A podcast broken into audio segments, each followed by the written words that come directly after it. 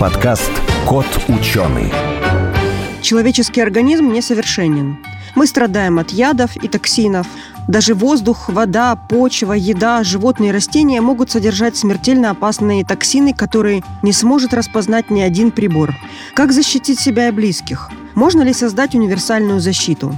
На химическом факультете эм гэ у придумали многофункциональные защитные материалы, которые способны не только предотвращать попадание ядов, но и полностью уничтожать их. В подкасте «Кот ученый» один из авторов расскажет об этом уникальном изобретении. Сухие цифры, графики и датчики, законы и формулы – скучно. Нужна ли наука в нашем обществе потребления и ярких рекламных слоганов? Пандемия и природные катаклизмы показали, что без науки нам в никуда. Это подкаст «Кот ученый», где мы попытаемся понять, что происходит в окружающем мире и постичь суть явлений. Сегодня в нашей студии заведующая лабораторией экобиокатализа химического факультета эм гэ у имени Ломоносова, доктор биологических наук, профессор Елена Ефременко и Максим Абаев, шеф-редактор портала журнала «Наука и жизнь», и я, Елена Глещинская. Здравствуйте. Здравствуйте. Здравствуйте. Мы поговорим о самоочищающихся материалах. Расскажите, в принципе, что это такое, от чего они самоочищаются и какие бывают разновидности, от всего ли они могут очищаться? Ну, истории вопроса уходят в глубину практически прошлого века, когда действительно появились первые разработки, связанные с тем, что обычные материалы, которые производятся во всем мире, и они есть из природных материалов, из синтетических материалов, потом появились биодеградируемые материалы, появилась задача их модификации. И началось все на самом деле с того, что в первую очередь появились новые красители, устойчивые красители, далее появились какие-то модифицирующие биологические эти ткани и волокнистые материалы, препараты. И что самое интересное, действительно, это были всевозможные белки и ферменты, которые химически пришивали, буквально в смысле слова, за счет шивающих агентов, как правило, это были альдегиды, которые пришивались к поверхности этих самых тканей, уже заранее сформированных, или непосредственно внутрь волокон помещались эти самые ферменты. И когда-то в Подмосковье было такое предприятие, не знаю, существует ли оно сейчас, называется эн пэ о «Химволокно», в котором в свое время я тоже с удовольствием бывала, видела эти работы и даже частично проводили эксперименты по модификации различными ферментами, биологическими катализаторами, осуществляющими различные процессы разложения, деградации самых разных химических веществ, проводились. Но оказалось, это был первый этап развития вот этих самоочищающихся материалов, суть которых заключается в том, что вот такие катализаторы, которые присутствуют в составе или на поверхности тканей, могут осуществлять разложение каких-то, ну, прежде всего, опасных для человека веществ. Потому что иначе зачем же тогда все это, так сказать, защищать и разлагать? Ну, опасные вещества могут быть самыми разными. Они же... Безусловно. Да. И вот как раз я сейчас поговорила о том, что в первую очередь это были исходные материалы, связанные с защитой от воздействия каких-то химических токсикантов. Конечно, в первую очередь это были интересы в ту пору советской армии для того, чтобы защищать от воздействия химических боевых отравляющих веществ. В первую очередь фосфорорганических. И такие есть? Ну, то есть, они смотрите, до сих пор почему есть. Я вас перебью? Потому что да. Белки и ферменты – это вроде бы как природные материалы. Это абсолютно. Что-то, это что-то из природы. Абсолютно точно. И эти природные материалы защищают от ядовитых газов. Да, да, да. да, да то да, есть природа да. может защищать, только надо найти это. Вы абсолютно правы, да. И вот, кстати говоря, у нас долгое время, лет пятнадцать, работали в этом направлении, и действительно в тесной связи с нашими военными коллегами, потому что мы обнаружили в микроорганизмах, почвенных бактериях подобные ферменты, которые могут разлагать структурные аналоги. На самом деле структурными аналогами с точки зрения химии пестицид к пестицидам как раз ближе всего находятся фосфорорганические боевые отравляющие вещества. У них одна структура фосфорного центра, и, собственно, вот бактерии через те модификации, которые они сделали в своих белках, а мы их тоже уже изучили, понимаем, что они там сделали, они фактически приобрели способность синтезировать природно вот такой фермент и выживать в почвенных условиях, когда регулярно в эти почвы вносятся фосфорорганические пестициды. То есть раньше таких бактерий не было. Начали посыпать почвы пестицидами, а они начали защищаться от вот них. На самом да? деле фермент-то был, но с ним произошла природная модификация. По сути дела, то, о чем мы говорим вот с точки зрения биологии, адаптация к изменившимся условиям окружающей среды. И вот такие ферменты были нами найдены, апробированы. И теперь мы понимаем, что самое интересное, а с точки зрения аналогов структурных, и в помощь нам сейчас уже, так сказать, биоинформационные ресурсы и программы, когда мы можем найти другие, ну, как мы говорим, субстраты, то есть вещества, на которые известные нам ферменты могут воздействовать. Ну, я сейчас поговорю про это, но я немножечко вернусь еще к тому исходному вопросу, который вы задали да. по поводу того, как развивались эти самоочищающиеся материалы. Появилась задача сделать материалы, как говорили, функционально активными, с точки зрения того, чтобы они не просто защищали, а речь шла именно в первую очередь о защитных материалах, которые не обеспечивают проникновение веществ непосредственно для контакта с поверхностью кожи, ну, со слизистыми оболочками. Здесь было много вот всяких фильтрующих систем. И вот поверхность этих тканей, ну, не знаю, знаете ли вы, когда-то видели, может быть, средства защиты, и в частности, костюм, который используют наши химики для защиты от воздействия различных химических веществ.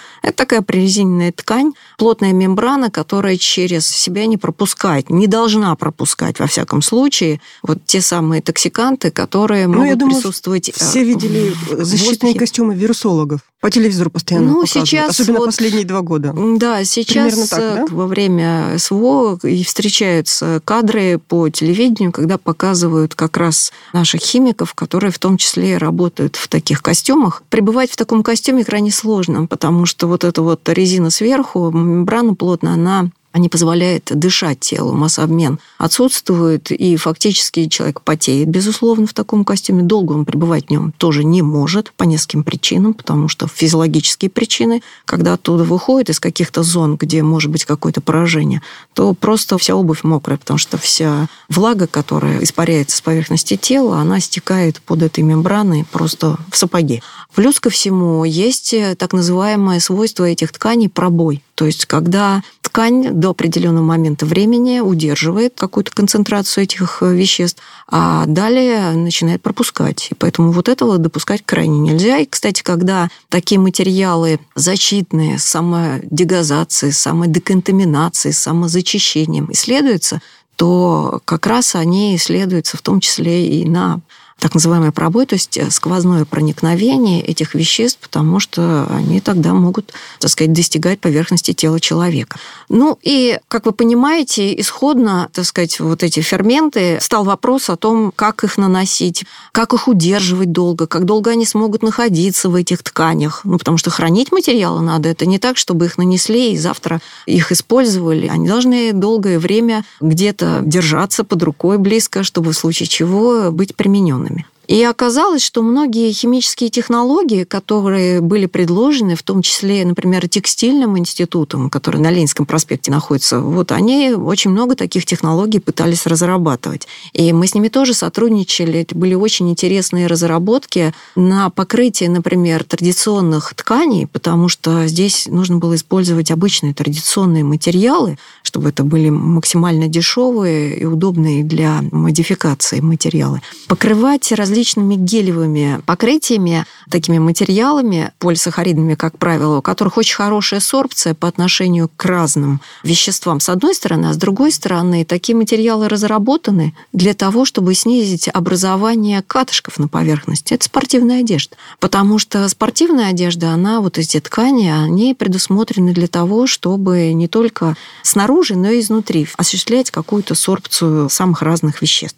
А дальше возник вопрос, а нельзя ли не только от химии защищать, но и от микроорганизмов? Ну да, да, мы как раз это... Я То есть спросить. Нельзя ли сделать так, чтобы... От вирусов. От вирусов это отдельный вопрос, потому что размеры вирусов и клеток, они отличаются на порядке. Вирус — это наночастицы, и они не ну, живые. Раз защищают от а... химических веществ, химические там, яды, они еще меньше, чем вирусы по Понимаете, по как размеру. Это биологические структуры. Химические яды, да, они тоже имеют, кстати, биологическое происхождение, и вот от ядов, например, многих животных, от пауков, от змей, от там, лягушек, рыб и так далее, нет защиты. Это, кстати, хороший вопрос. Даже ваши материалы не помогут? В данном случае нет, потому что природа токсинов разная. Все эти токсины, они имеют белковое происхождение, другое. Это высокомолекулярные соединения, для которых нужны другие ферменты. И, кстати, это проблема огромная, в принципе, в том числе медицинская, потому что нет антидотов против этих токсинов. И одним из таких самых опасных токсинов является ботулотоксин, который вырабатывается бактериями кластридиальными, которые присутствуют во многих консервах. И мы говорим про помпажные консервы. Это значит, что они вздутые. Есть категорически нельзя по той простой причине, что нет спасения от этого токсина. И повышение, так сказать, предельно допустимой дозы, она довольно низкая. Она гораздо ниже, чем даже у многих отравляющих веществ. Спасения нет. До сих пор нет такого токсина. Мы работаем в этом направлении, но пока это только наработки. Это потрясающая вещь. К сожалению, несколько месяцев назад наши солдаты на территории Украины были отравлены. Об этом выступал как раз начальник эр ха бэ зэ войск и докладывал генерал Кириллов о том, что были такие случаи отравления. Но проблема в том, что многие не знают об этом. А ботулотоксин ведь используется, его вкалывают в качестве ботокса. В лицо многие красавицы, телеведущие. Ну, там мертвые же вкалывают. Токсин вкалывают. А, токсин. А токсин, он имеет... Ну, помогает же. Ш... Ничего.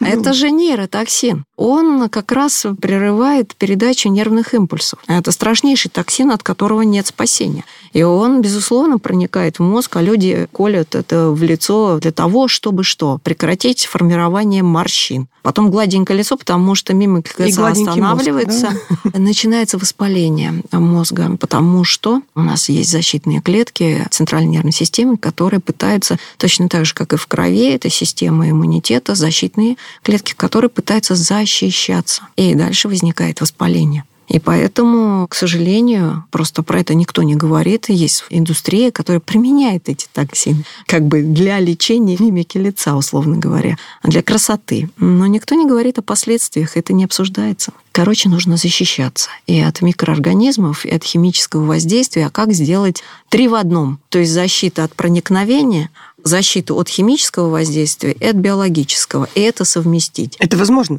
Ну, оказалось, что да, и это вот как раз тот самый крайний результат, в достижении, к которому мы сейчас подошли, и который действительно восхитителен с точки зрения того, что нас публикуют в действительно высокорейтинговых журналах, в платных журналах, приглашают публиковаться. И мы публикуемся, и буквально вот за последний год у нас вышло пять статей в этом направлении, потому что мы очень активно работаем. Но мы не забываем наши российские журналы, в частности, «Вестник эр ха бэ зэ войск». И там представляем свои результаты. Да. У меня чуть более такое приземленное отношение к самоочищению. Например, там, я не знаю, в химических войсках я не служу, просроченные консервы не ем, а, например, в какое-нибудь там кафе или еще что-нибудь хожу и периодически чем-нибудь себя испачкиваю, какими-нибудь жирными пятнами. В этом плане есть что-нибудь такое, какие-нибудь технологии, которые уже вот применяются, например, там самоочищающаяся одежда, там какой-нибудь растворчик, не знаю, там постирал с какой-нибудь добавкой маечку. И вот она уже там неделю чистенькая, беленькая, и к ней ничего не пристает. Угу. Или, например, если пятно там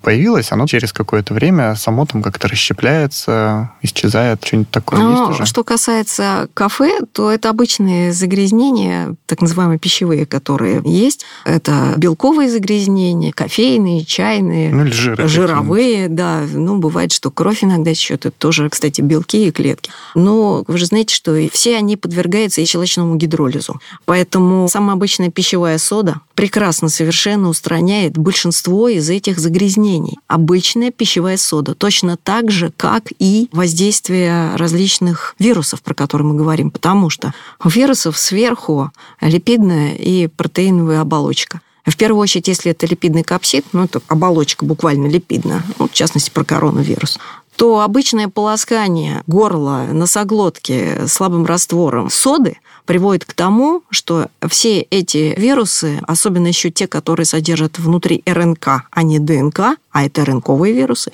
они подвергаются гидролизу. И поэтому вот когда вы сидите в кафе, и вы там разлили что-то такое на себя, то в первую очередь просто нужно взять и вот попросить на кухне пищевую соду, пойти в туалет и замыть это все. А можно мылом, но мыло у нас сейчас, я прошу прощения, как правило, pH нейтральное. И поэтому идет угу. очень слабый гидролиз. И мы говорим, как же так, я мылом застирала, оно не отстиралось. А потому что pH должен быть максимально щелочным, вот в девятку, в десятку. А средства по полосканию даже горла слабым щелочным раствором, соды, без даже соли, хотя и соль тоже иногда, но это немножечко другой астматический эффект, приводит к замечательным результатам, потому что действительно липидная оболочка и вирусов, и клеток бактерий подвергается вот такому щелочному воздействию. Другое дело, что и наши клетки, наши мембраны наших клеток тоже подвержены действию этих же щелочных растворов, поэтому это регулярно делать нельзя, но изредка можно и нужно. Поэтому вот здесь защита, ну, она такая не нужна. Речь идет о других вещах. Вот те самоочищающиеся материалы, про которые я говорю, абсолютно правы. Наши военные – это крайний случай, но в том числе и на это нужно рассчитывать, потому что есть такие биолаборатории, которые во всем мире и вокруг России находятся локализованные. Их действительно огромное количество. Разрабатывают препараты на основе самых опасных патогенов. Сейчас в основном вот речь идет о сибирской язве. Ну, это потрясающе, но это так. Далее это просто самые обычные патогены. Это кишечная палочка, это сальмонелла и так далее. У этих материалов есть масса других приложений. Ну, например, наши врачи. Они заходят, например, в те же самые палаты, где лежат люди, которые болеют пневмонией. И они, понятное дело, заходят в костюмах каких-то или в халатах. Но они тоже должны быть защищены. Поэтому это одна сторона медали. Другая сторона медали, которую мы пытаемся ну, получить за наши разработки,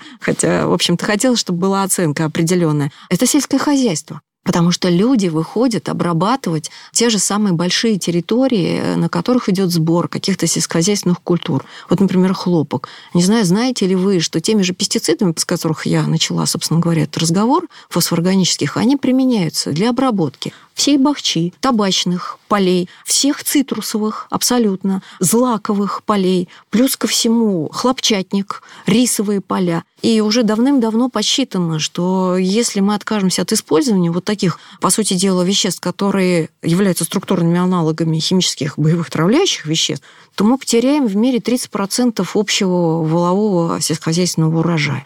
Поэтому отказываться нельзя. На самом деле это огромные проблемы. И в мире мы просто этого не знаем, потому что это не на слуху, и нам каждый день про это по радио и по телевидению не рассказывают. Но по статистике существует несколько миллионов отравлений в год, которые регистрируются, и доказано, что они произошли, эти отравления, от воздействия как раз пестицидов. Несколько миллионов? Да, и триста тысяч ежегодно фиксируется смертей. Это официальная статистика, которая всем хорошо известна. И поэтому те материалы защитные, о которых мы говорим, они могут иметь очень широкое применение. Плюс ко всему, они могут действительно применяться в быту. То есть это те же самые вот системы лепесток, это те же самые повязки, которые можно надевать на лицо в тех случаях, когда идет ну, вот, эпидемиологический взлет той или иной болезни, и применять это для защиты, ну, не столько вот одежду защищать, сколько именно себя. Плюс ко всему, это могут быть отдельно взятые перчатки людей, которые там сортируют что-то, контактируют с какими-то вещами, которые могут быть заражены, поражены. Например, те же таможенники, через которых проходит большое количество людей, и они осматривают массу вещей. И ведь вы понимаете, вот человек там потрогал одну вещь, а следующая вещь ваша. И он дальше этими же перчатками резиновыми трогает вашу вещь. Я так не хочу. Я хочу, чтобы у меня не переносилось ничего с другой вещи на мои вещи, и чтобы не было заражения. И поэтому вот я, например, прошу вещи не трогать. Пожалуйста, смотрите как угодно в телевизор. То есть спектр применения довольно большой, но он должен быть надежный.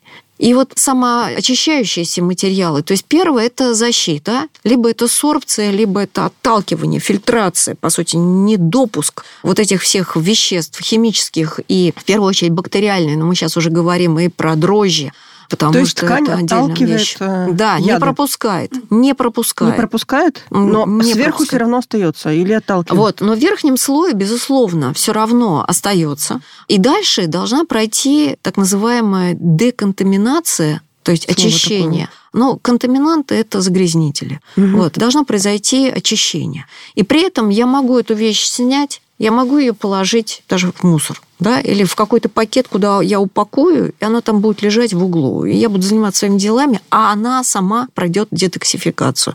Там саморазложение будет. И потом просто взять эту вещь и ее как-то утилизировать или использовать вторично, что крайне важно. То есть взять, пойти фактически постирать, и чтобы там остались ферменты, и они остались активными. Ну, вот это вот задача, которую мы и сейчас вам и решим. И у вас это получилось? Вы знаете, частично, потому частично, что да? Да, активность сохраняется, она, конечно, падает. Падает значительно, практически угу. наполовину. Но если условия таковы, что вы больше ничего сделать не можете, то, да, это тоже хорошо. То да. И еще я добавлю такую мысль. Вы же на самом деле, если вы турист, и вы пошли в какие-то места, где вы не знаете ничего про эти места, более того, а у вас источников воды нет никаких угу. других, то человек... без воды долго прожить не может. Он может без еды. Без воды сложно. Без воздуха еще сложнее. Поэтому вот через такие ткани а, можно дышать, а, а б, фильтровать воду. Это крайне важно, потому что вопросы чистой воды вскоре будут стоять очень остро. И вот здесь, конечно, такие ткани, как форс-мажорные решения, но вполне уверенные и надежные, они должны быть. Давайте перейдем к самой разработке и вашей. Угу. Как это выглядит? Это обыкновенная ткань, это покрытие. Что Значит, это? Вы знаете, что мы в своей работе, вот мы уже прошли через пятьдесят пять разных вариантов тканей, самых разных. Это обычные материалы хозяйственные, там, не знаю, тряпочки, сорбирующие грязь на столах. Это наша одежда, это одежда специально прорезиненная, такая, которая вот пойти и защищать от сложных каких-то ситуаций. Идея была такова, понять, можем ли мы любые из этих тканей модифицировать, первое. Второе, чем мы можем модифицировать, потому что здесь вопросы стоят не только о каталитической эффективности, ну, то есть насколько быстро будут идти эти процессы защиты и разложения, но и насколько надежно. Быстро это мы всегда заинтересованы, а чтобы надежно было, то есть чтобы было стабильно. Это вот вопрос стабильности очень серьезный. Значит, нужны какие-то стабилизаторы. И мы придумали, как нам кажется, очень интересное тонкое решение, которое, естественно, мы запатентовали, но в целом оно, поскольку это все опубликовано уже, то смело могу об этом говорить. Мы понимаем, что, например, ну вот ферменты, да, они разлагают различные токсины. В частности, вот то, что мы сейчас обнаружили, помимо фосфорорганических соединений, мы легко еще разлагаем с помощью этого фермента микотоксины. И это токсины, которые вырабатывают мицеллиальные грибы. Это грибы, которые вокруг нас. Они присутствуют в почвах, потом в любом сельскохозяйственном сырье, потом в сельскохозяйственной продукции, потом присутствуют в кормах для животных.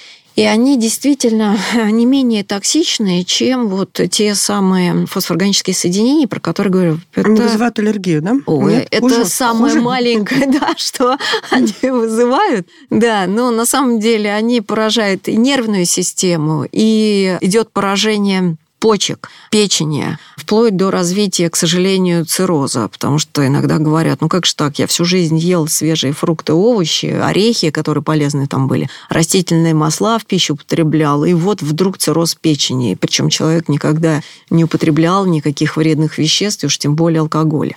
Проблема, о которой мало кто знает. Вот. Особенно она страшна для детей, потому что мы же детям даем все самое лучшее, значит, фрукты, овощи и так далее. Ну вот. А там присутствуют микотоксины. Это те самые природные токсины, которые вырабатывают грибы для того, чтобы на самом деле обеспечить себе выживание и нормальное питание. Грибы они отличаются от многих других организмов тем, это плесень. Это плесень в простом, как говорится, разговоре, которая заключается в том... Хотите сказать, что они хищные убийцы? Они не хищные, нет. Они сами себя защищают. Mm. Это средство их защиты. Смысл заключается в том, что в отличие от многих, например, бактерий, дорогие, у них переваривание питательных веществ для того, чтобы выживать, расти и размножаться, осуществляется вне их тела. Они секретируют огромное количество, выбрасывают наружу большое количество всевозможных ферментов, в первую очередь гидролитических. То есть, когда идет гидролиз, разложение полисахаридов, белков, тех же самых липидов за пределами их тела. А потом они это все, подготовив вот такую пищу для себя, всасывают обратно в себя, уже этим питаются.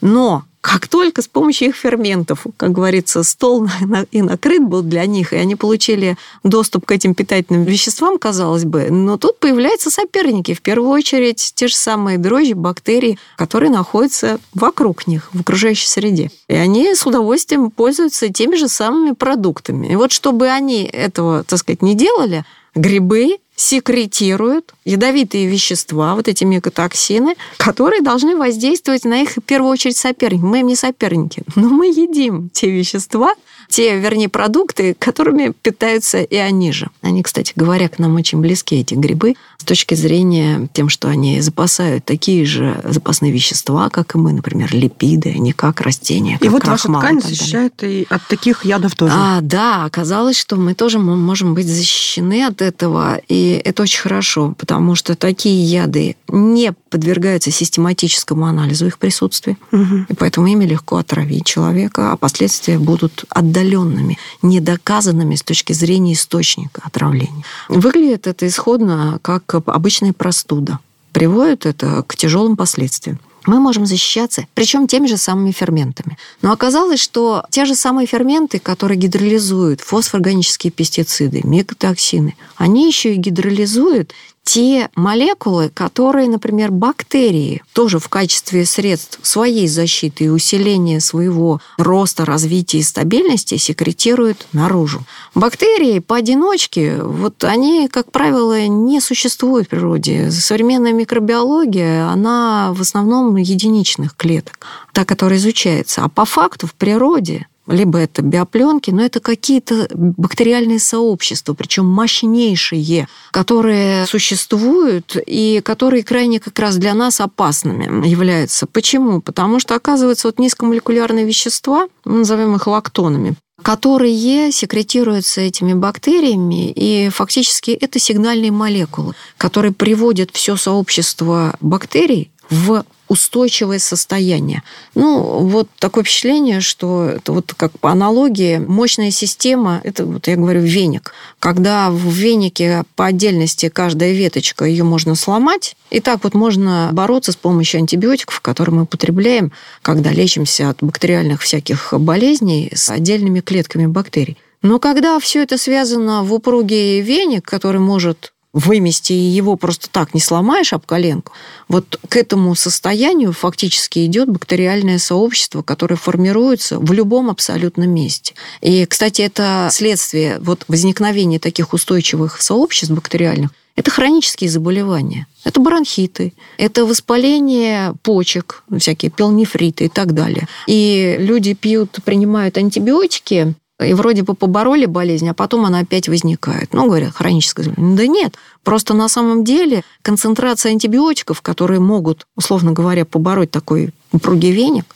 должно быть более высоким. То есть нужно повышать концентрацию антибиотиков, чтобы это убить.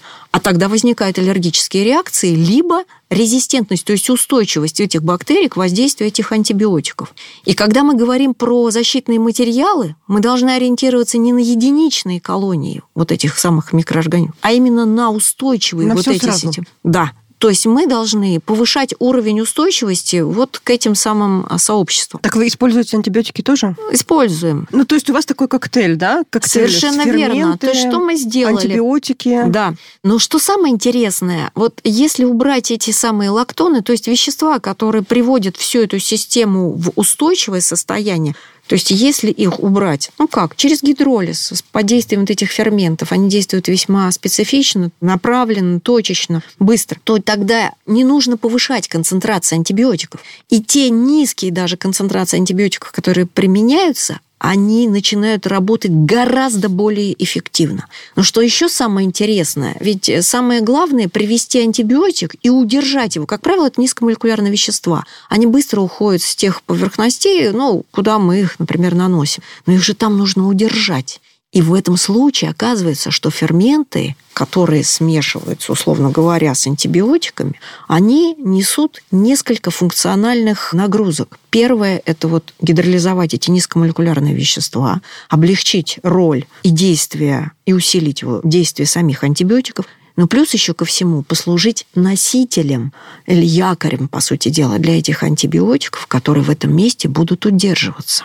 И оказывается потрясающая вещь, что вот в таком состоянии даже антибиотики начинают работать лучше. Но мы берем антибиотики, которые имеют тоже природу полипептидную, но такую же природу или белковую, которая имеет ферменты. Почему? Потому что они между собой хорошо взаимодействуют и хорошо сосуществуют, условно говоря, подобные к подобному. И то, что раньше, вот я говорила, что начали пришивать, вот на начальных этапах, честно говоря, это было тридцать лет тому назад, это девяностые годы прошлого века. тридцать лет тому назад попытки создания таких функциональных материалов, они, в общем-то, потерпели фиаско, потому что активность остаточная была очень низкой.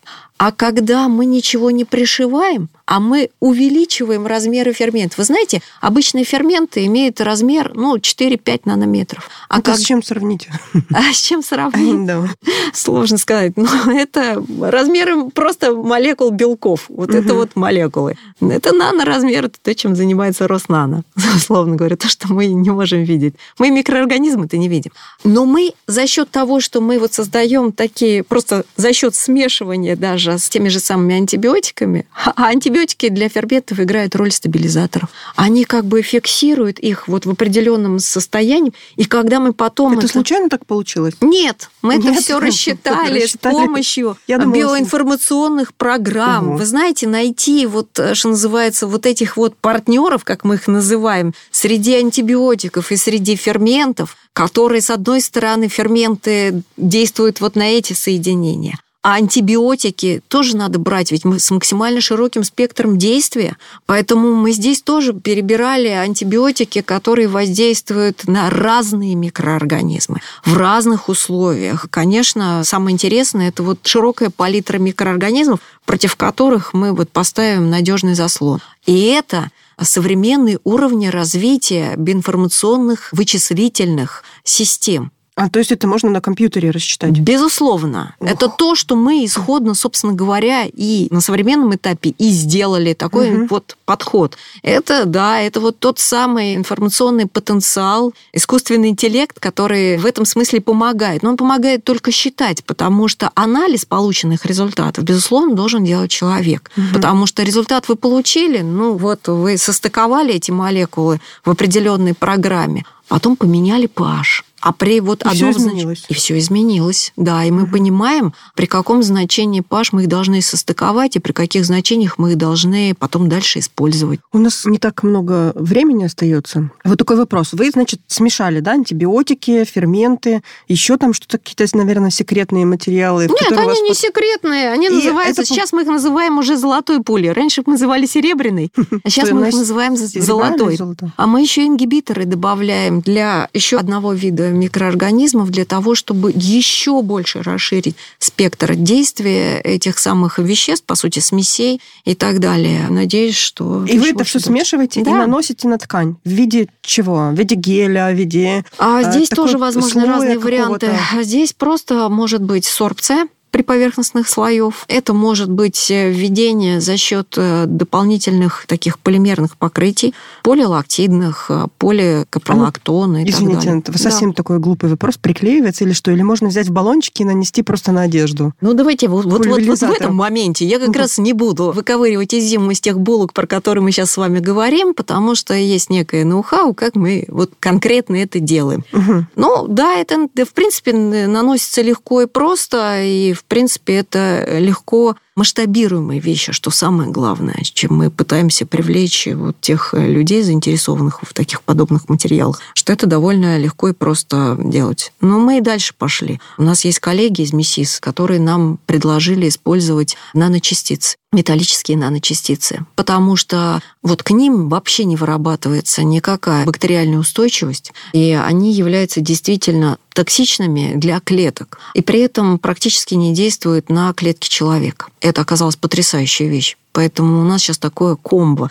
внутри этих материалов, и мы знаем, как это, в принципе, комбинировать. И это те металлические частицы, которые не имеют активного биологического действительно воздействия на наши клетки. Я не знаю, но наверняка вы, может быть, слышали, что оксид цинка очень активно применяется в нашей жизни. Ну, что такое ну, детская конечно, присыпка? Это, да, да, мази. Детская присыпка. Мы говорим, ну, тальк. Да это самый настоящий оксид угу. цинка, смешанный с крахмалом. А зачем сыпят детям как раз на разные, так сказать, места нежные? Для того, чтобы предотвратить возможность вот таких вот микробиологических поражений и так далее, особенно там, где часто идет намокание, влажность повышенная. Это оксид цинка, который применяется в стоматологии очень активно, как некий антибактериальный препарат, который в пломбы замешивается и так далее. Но цинк – это биологически активный материал, и он может ингибировать и вызывать аллергические реакции. Человек пошел зубы полечил, потом думает, это, наверное, на анестезии. Нет, это может быть просто на пломбу, которую мы установили. Но мы нашли те материалы, которые никогда еще для этих целей не применялись. И они очень интересны. И, в частности, это тантал. Ух ты. Да. Потрясающая вещь. Под конец спрошу. То есть можно рассчитывать, что там через несколько лет такие материалы могут появиться, можно даже такую спортивную одежду туристическую купить будет. То есть это настолько легко и дешево. Давайте так, если кто-то этим заинтересуется, хорошо. Но угу. вот в данном случае я во всей этой ситуации представляю себя как мозг, который просто придумывает эти решения, ищет их. Они действительно оригинальные, они весьма современные, создаются на современном уровне, современным оборудованием, современными подходами. подходами. Но дальше это же не мы должны двигать. Может быть, и появится, а может быть, это будет никому не нужно. Потому что мы разрабатываем эти системы, а кто вот захочет их дальше двигать вперед, это должны быть производители и те люди, у которых есть реально деньги, желание двигать. Вперед. Хорошо, спасибо большое. Я напомню, на студии заведующей лабораторией экобиокатализа химического факультета МГУ имени Ломоносова, доктор биологических наук, профессор Елена Ефременко, Максим Абаев, шеф-редактор портала журнала «Наука и жизнь». Спасибо вам большое. Спасибо вам.